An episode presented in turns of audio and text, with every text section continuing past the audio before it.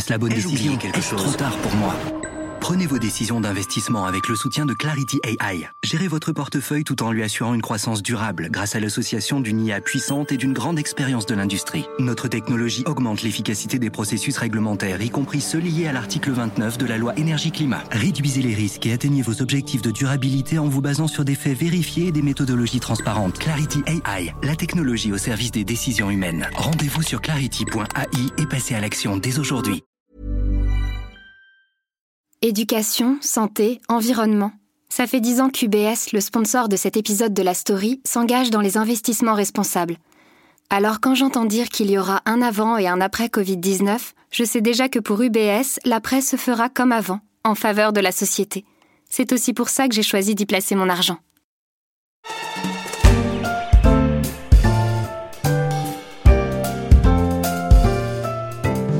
Je ne sais pas à quoi vous pensez quand vous faites le plein de votre voiture et que vous voyez les chiffres défiler sur le petit écran. Mais je doute que vous pensiez au détroit d'Ormuz. C'est pourtant ce qui m'est arrivé le week-end dernier au pied d'une pompe à essence. J'ai repensé en maintenant la pression sur le pistolet à un article des échos évoquant l'impact immédiat sur les prix du pétrole de l'attaque contre un pétrolier dans la mer d'Oman. Et je me suis demandé comment c'était possible. Je suis Pierrick Fay, vous écoutez La Story, le podcast d'actualité des échos, et je vous propose d'embarquer avec moi pour essayer de comprendre pourquoi le détroit d'Ormuz est devenu un enjeu géostratégique pour le monde entier et potentiellement pour votre porte-monnaie. La télévision iranienne fait sa une sur les images lointaines d'un pétrolier en feu un navire victime, comme un autre tanker une heure plus tard, d'un accident selon la version de Téhéran, plutôt d'une attaque selon les autorités maritimes norvégiennes. Le 13 juin dernier, il est 6h12 du matin, heure locale. Le front Altaïr vogue dans le golfe d'Oman.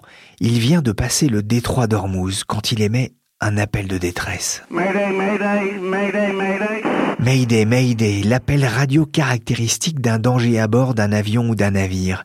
Il signifie que la vie des passagers est en danger.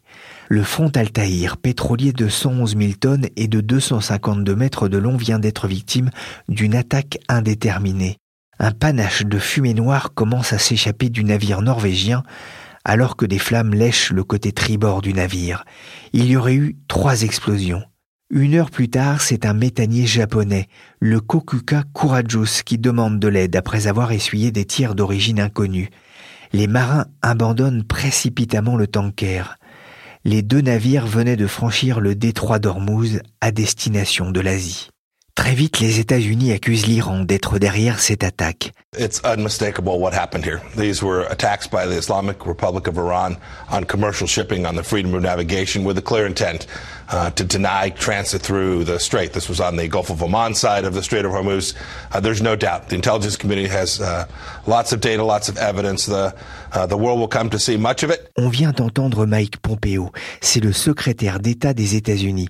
En France, on dirait le ministre des Affaires étrangères. Il évoque des rapports des services d'espionnage, le type d'armes utilisées, la méthode. L'Arabie saoudite accuse aussi l'Iran. Je ne sais pas si je dois le dire comme ça, mais est-ce que Washington ne nous referait pas le coup de Saddam Hussein? Évidemment, les accusations saoudiennes sont normales puisqu'ils sont le grand ennemi local de, l'Iran, puisqu'ils sont à la fois arabes et sunnites face aux Perses et aux chiites, et puis aussi ce sont les deux gros poids lourds du Golfe Persique. Donc, les accusations saoudiennes, on n'est pas obligé de les prendre au pied de la lettre, évidemment. Les américaines non plus, euh, à, cause des armes de destruction massive euh, dont ils prétendaient qu'elles étaient en Irak et on ne les a jamais trouvées. Donc, euh, il faut évidemment garder notre sens critique. Yves Bourdillon est journaliste au service Monde des Échos. C'est un spécialiste de l'Afrique et du monde arabe. Cela dit, il faut reconnaître que les éléments montrés indiquent plutôt vraisemblablement que c'est l'Iran. Il y a une vidéo qui montre une embarcation qui est conforme à celle en service par les gardes de la Révolution. donc il y a quand même des éléments probants, mais évidemment, ce ne sont pas des preuves formelles. Vendredi, On apprenait même que Donald Trump avait été à deux doigts de lancer une attaque de missiles contre des installations iraniennes. Yves, comment en est-on arrivé là? Tout part de l'annulation de l'accord international sur le nucléaire euh, iranien il y a 13 mois par Donald Trump qui a voulu isoler complètement euh, l'Iran et depuis lors l'Iran n'arrive plus quasiment à exporter du pétrole qui est vital pour ses pour son niveau de vie, pour ses recettes en devises. Cela représente le pétrole 90% de quasiment de ses recettes en devises. Donc l'Iran est un peu coincé et essaye de s'en sortir en faisant monter la pression par cet incident. Vraisemblablement, euh, c'est eux qui sont à l'origine, même si on ne peut pas avoir de preuves formelles. Et ensuite, ils en ont remis une couche jeudi matin en descendant un drone de surveillance américain, un drone très sophistiqué d'ailleurs, qui peut voler à très haute altitude. Donc, ils ont montré au passage des capacités militaires euh, nouvelles. Donc, euh, entre les deux pétroliers attaqués et le drone, ils augmentent la pression sur l'administration américaine pour qu'ils relâchent euh, leurs sanctions, avec assez peu d'effet, puisqu'au contraire, après avoir gesticulé et fait croire qu'il allait frapper l'Iran vendredi matin, euh, Trump a, dans une stratégie assez classique chez lui, on gesticule, ensuite on dit qu'on est prêt à négocier, il euh, dit qu'il est prêt à négocier sans condition, ce qui est très nouveau, mais en même temps, il va annoncer cet après-midi de nouvelles sanctions. On ne voit pas trop lesquelles parce qu'elles sont déjà maximales. Et les sanctions sont tombées lundi soir, des sanctions dures selon Washington, qui touchent la tête du régime iranien, le guide suprême, l'ayatollah Ali Khamenei et plusieurs hauts gradés des gardiens de la révolution. Même le ministre iranien des Affaires étrangères, Mohamed Javad Zarif, considéré comme un modéré, est concerné. L'Iran a répliqué en disant que les États-Unis ont décidé de fermer de manière permanente la voie de la diplomatie. On parle tout de même d'un pays de 80 millions d'habitants, et ce qu'il faut comprendre, Yves, c'est que les tensions entre l'Iran et les États-Unis sont fortes depuis l'arrivée de Donald Trump à la Maison-Blanche, mais elles ne datent pas d'hier. Oui, c'est ça, puisque l'une de ses premières décisions importantes a été d'annuler cet accord qui avait été signé en 2015 entre l'Iran et les six grandes puissances, euh, États-Unis, Chine, Royaume-Uni, France, euh, Allemagne, Russie, pour geler pendant dix ans leur programme nucléaire. Alors euh, Donald Trump estimait que c'était un très mauvais accord parce que dans dix ans, il pouvait se remettre à produire peut-être des bombes atomiques et les autres faisaient valoir qu'au moins gagner dix ans. Donc euh, Trump a pris cette décision euh, qui est assez dramatique et qui depuis a provoqué des tensions considérables. Enfin, il faut quand même rappeler qu'entre les États-Unis et l'Iran, c'est quand même très compliqué depuis 1979. Il n'y a plus d'ambassade américaine ouverte depuis lors, puisque les diplomates avaient été pris en otage euh, à l'époque. Donc cela fait 40 ans que le, la situation au Moyen-Orient est structurée par ce conflit larvé entre Washington et Téhéran. La région a tout d'une poudrière aujourd'hui? Ça a toujours été le cas d'abord parce que ce sont des régimes euh, très instables, euh, enfin, du moins dont la stabilité s'achète par euh, la répression et par donc des systèmes politiques très rudes et qui peuvent basculer dans des conflits internes, voire externes. Il y a quand même trois guerres en ce moment quasiment. Il y a la guerre en Syrie, il y a une situation compliquée, tendue au Liban, où le Hezbollah est financé et soutenu par l'Iran qui s'en sert comme levier notamment vis-à-vis d'Israël, c'est-à-dire être prêt à internationaliser le conflit vers Israël via le Hezbollah libanais au cas où on, lui complique trop la vie chez lui. Et puis il y a aussi la guerre au Yémen, où là aussi l'Arabie saoudite affronte des rebelles soutenus par l'Iran. Donc effectivement, il y a beaucoup de conflits dans une région qui n'a jamais su trouver un, un équilibre, et c'est effectivement grave, puisque le tiers des réserves pétrolières mondiales se trouve dans la région, donc ça impacte le monde entier. Le pétrole, l'or noir, voilà le lien avec le plein d'essence dont je vous parlais en préambule. Le jour de l'attaque, les prix du pétrole brut se sont envolés de 4%. Étienne Goetz travaille au service marché des échos. Il scrute quotidiennement l'évolution du prix des barils de Brent et de WTI, les deux principaux baromètres du prix du pétrole. Étienne, pourquoi cette sensibilité des marchés pétroliers? Tout simplement parce que c'est le point de passage principal au monde. Il n'y a pas d'endroit au monde où passe autant de barils tous les jours. Selon les estimations, c'est entre 17 et 19 millions de barils qui transitent dans ce petit détroit euh, sur des bateaux. Pour vous faire une idée, ça représente un cinquième de la consommation mondiale de pétrole tous les jours. On consomme en gros 100 millions de barils ça fait beaucoup de bateaux. Euh, c'est assez compliqué de savoir exactement combien passent. J'ai pu lire euh, à certains endroits, dans certains articles, que c'était 2400 pétroliers qui passent par an. Donc ça en fait une dizaine euh, par jour. Ça peut paraître peu, mais en réalité c'est énorme parce que c'est pas des petits bateaux de pêche, des chalutiers. non, c'est des tankers, des super tankers. C'est les plus gros bateaux au monde qui, euh, qui passent par là. On, appelle ça dans la classification par les organisations internationales maritimes de euh, VLCC, Very Large Crude Cruiser. C'est des bateaux qui peuvent transporter environ 2 millions de barils tout seuls s'ils sont chargés euh, à plein. Donc en fait, c'est peu de bateaux, mais c'est énorme. Est-ce que c'est le seul point de passage, le seul point d'évacuation, on va dire, du, pétrole produit dans la région? Ça dépend pour quel pays. Il y en a pour qui, euh, oui, ça l'est, comme par exemple l'Iran ou l'Irak. Euh, c'est euh, toutes les exportations qui passent par là. Même pour l'Arabie saoudite, c'est 90% du brut qui passe par le détroit d'Ormuz pour, ce qui concerne les exportations. Maintenant, il y a quand même quelques alternatives, notamment pour l'Arabie Saoudite, parce que elle, elle en avait un peu assez d'être à la merci de son grand rival, l'Iran, euh, qui, menace de bloquer le détroit d'Ormuz. Donc, elle a construit un pipeline pour acheminer du, brut, un pipeline d'est en ouest pour acheminer le brut vers un port qui est situé en, mer Rouge. Donc, c'est possible, euh, mais c'est plus compliqué, ça demande plus de logistique. Et puis après, il y a d'autres questions. Par exemple, si on charge un pétrolier en mer Rouge, on pourrait se dire aller passer par le canal de Suez. Mais tous les bateaux ne peuvent pas passer par le canal de Suez qui est plus étroit. Donc c'est pour ça que le, détroit d'Ormuz est le point de passage principal parce que c'est aussi le plus pratique. Et alors, il y a d'autres petits pipelines qui permettent de contourner le détroit d'Ormuz, mais on se retrouve quand même euh, au large du détroit. Donc, par exemple, euh, on peut aller euh, partir du golfe de Man sans passer par le détroit. Mais bon, on est quand même dans une région assez instable avec l'Iran qui menace régulièrement. c'est pas, pas serein à 100%. Depuis l'attaque du 13 juin, le prix du baril de Brent a bondi de 9% à près de 65 dollars. Mais il n'y a pas eu de panique. Après tout, en avril dernier, le prix du Brent se situait encore à 75 dollars, 10 dollars au-dessus. Les incertitudes sur la croissance mondiale ont ensuite pesé sur le prix de l'or noir. Mais Étienne, que se passerait-il si le détroit d'Ormuz devait être bloqué? Je ne sais pas et je pense que euh, c'est impossible à dire et que personne ne, peut vraiment savoir ce qui va se passer. Si le, détroit est bloqué, du jour au lendemain, il y a 17 millions de barils qui disparaissent. Les conséquences sur le marché pétrolier sont impossibles à mesurer. On peut imaginer quand même que les prix pourraient s'envoler. Alors évidemment, ça c'est sûr. Mais de combien? De 10, de 20, de 50, de 100, de 300%, je n'en sais rien. On peut imaginer que le, prix du baril va monter à 100 dollars en quelques jours, peut-être même, euh, même 200 dollars. Mais quantifier exactement ce qui, ce qui va se passer, c'est impossible à mesurer et à anticiper. Et puis par ailleurs, il y a un effet domino, un effet de chaîne. Parce que si le, le pétrole s'envole comme ça brutalement, ça a un impact sur tout le reste de l'économie mondiale. Pour la production de l'industrie, pour le transport des biens, ça va renchérir euh, énormément de coûts de production. Et euh, à la fin, euh, on ne sait vraiment pas comment mesurer cet impact. Et c'est donc très compliqué pour, j'imagine, les, opérateurs, hein, ceux qui investissent sur les marchés pétroliers.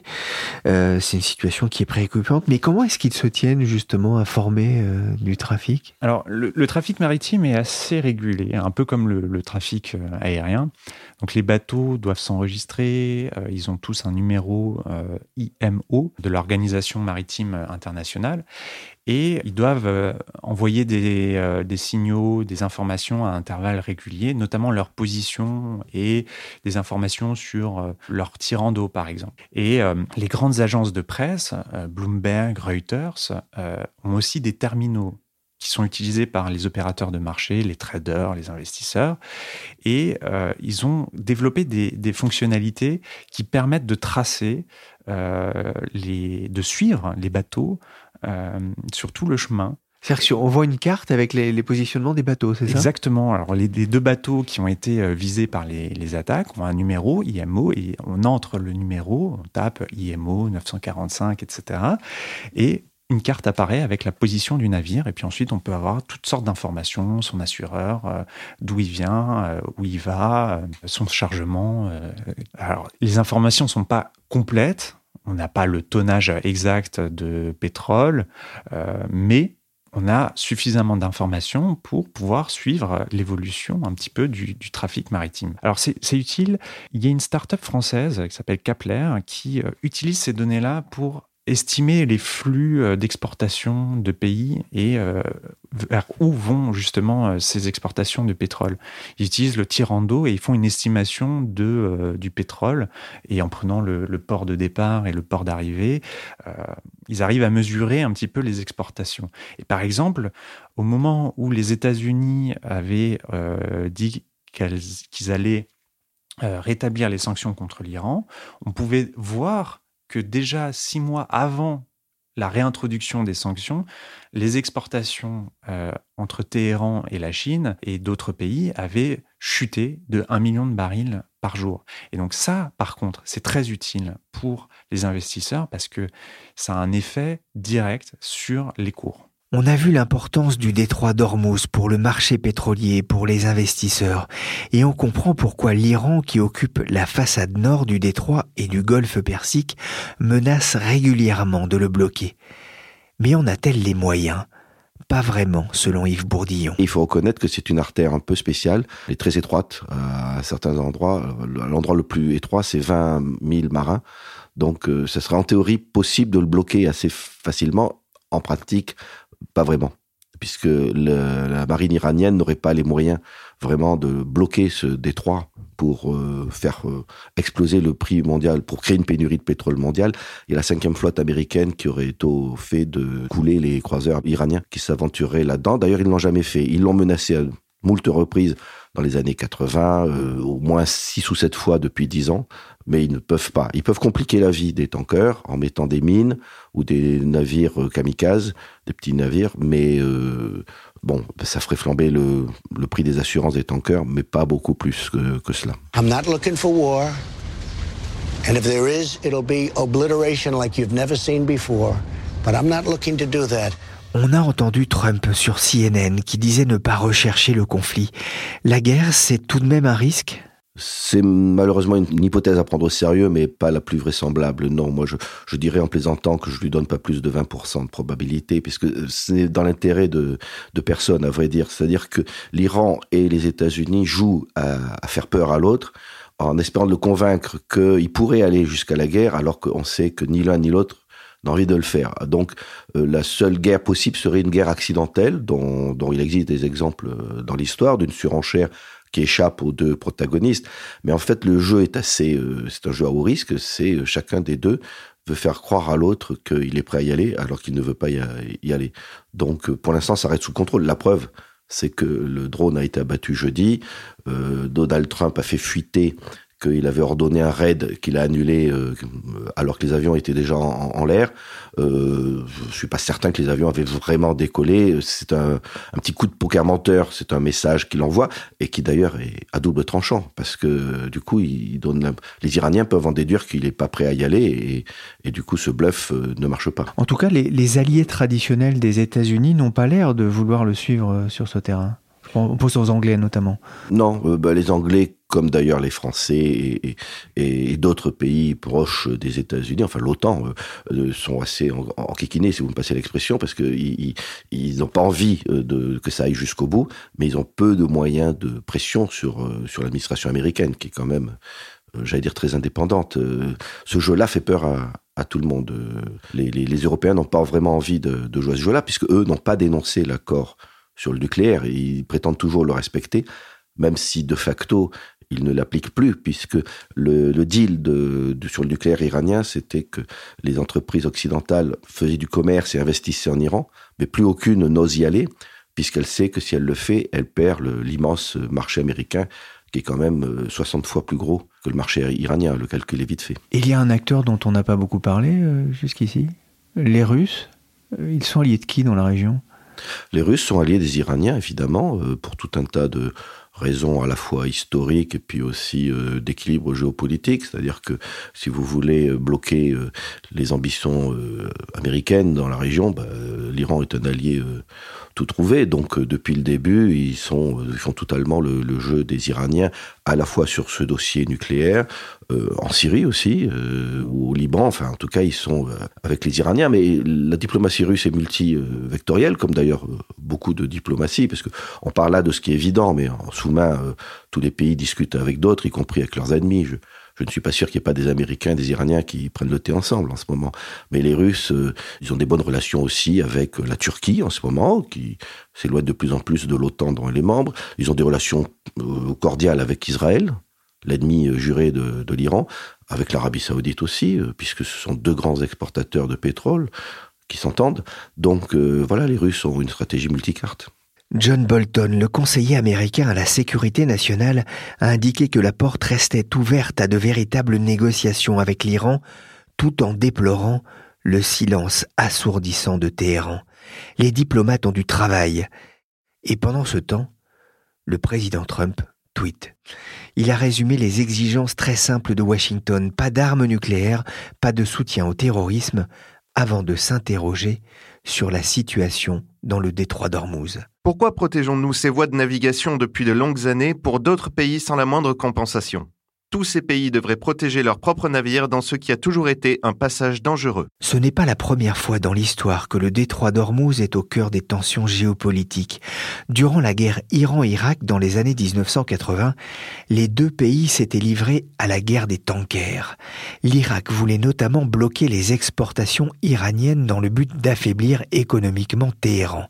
Bagdad avait ciblé l'île de Karg par laquelle transitaient 90% des chargements de brut iraniens. Mais les belligérants s'en prennent aussi aux bateaux chargés de pétrole. Plus de 500 navires vont subir des attaques, comme le relatent des journaux télévisés de l'époque conservés par l'INA. La guerre du Golfe se radicalise. Jusqu'à maintenant, les attaques venaient de l'Irak, qui s'en prenait au terminal pétrolier des Iraniens dans l'île de Karg. Ce matin, un pétrolier saoudien venant du Koweït a été attaqué dans un port d'Arabie saoudite par un avion non identifié, mais très certainement iranien. L'Iran a d'ailleurs prévenu par la voix de son Conseil supérieur de la défense en disant en substance euh, si le Golfe Persique n'est pas sûr pour tous alors, alors nous paralyserons le trafic pétrolier.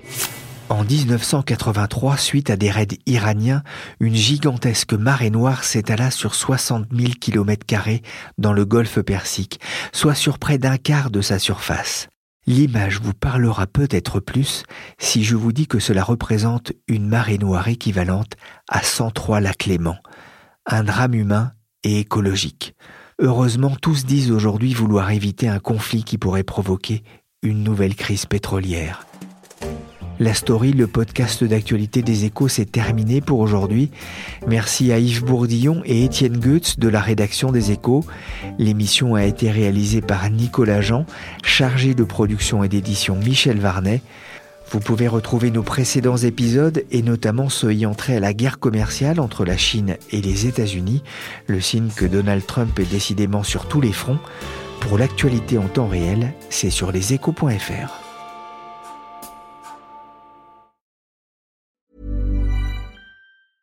Hey, it's Paige DeSorbo from Giggly Squad. High quality fashion without the price tag. Say hello to Quince.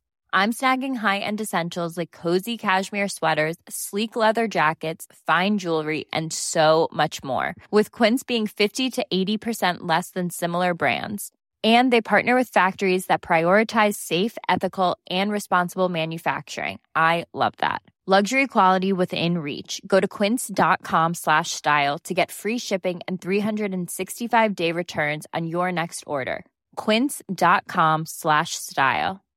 When you drive a vehicle so reliable it's backed by a 10 year, 100,000 mile limited warranty, you stop thinking about what you can't do and start doing what you never thought possible. Visit your local Kia dealer today to see what you're capable of in a vehicle that inspires confidence around every corner. Kia, movement that inspires. Call 800 333 4KIA for details. Always drive safely. Limited inventory available. Warranties include 10 year 100,000 mile powertrain and 5 year 60,000 mile basic. Warranties are limited. See retailer for details.